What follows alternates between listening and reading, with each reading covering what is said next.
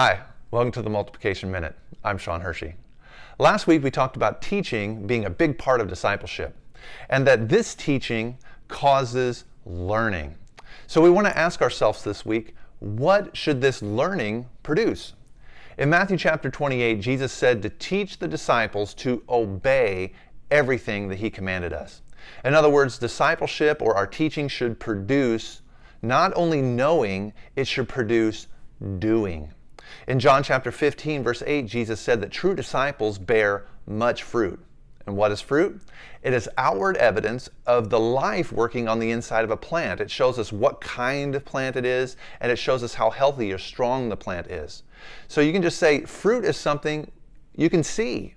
So, if we're being effective at making disciples, we should see people's lives changing. We should see them growing. We should see them becoming more effective in ministry. So, you could say it this way it's not just about transferring information, but it's about producing doing. It's not about knowing, it's about doing. So, ask yourself this week Am I producing disciples who are doing what I'm teaching them, or am I just transferring information?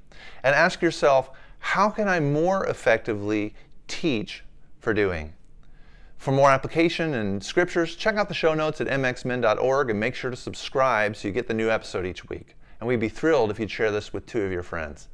May God bless you as you multiply the kingdom wherever you are.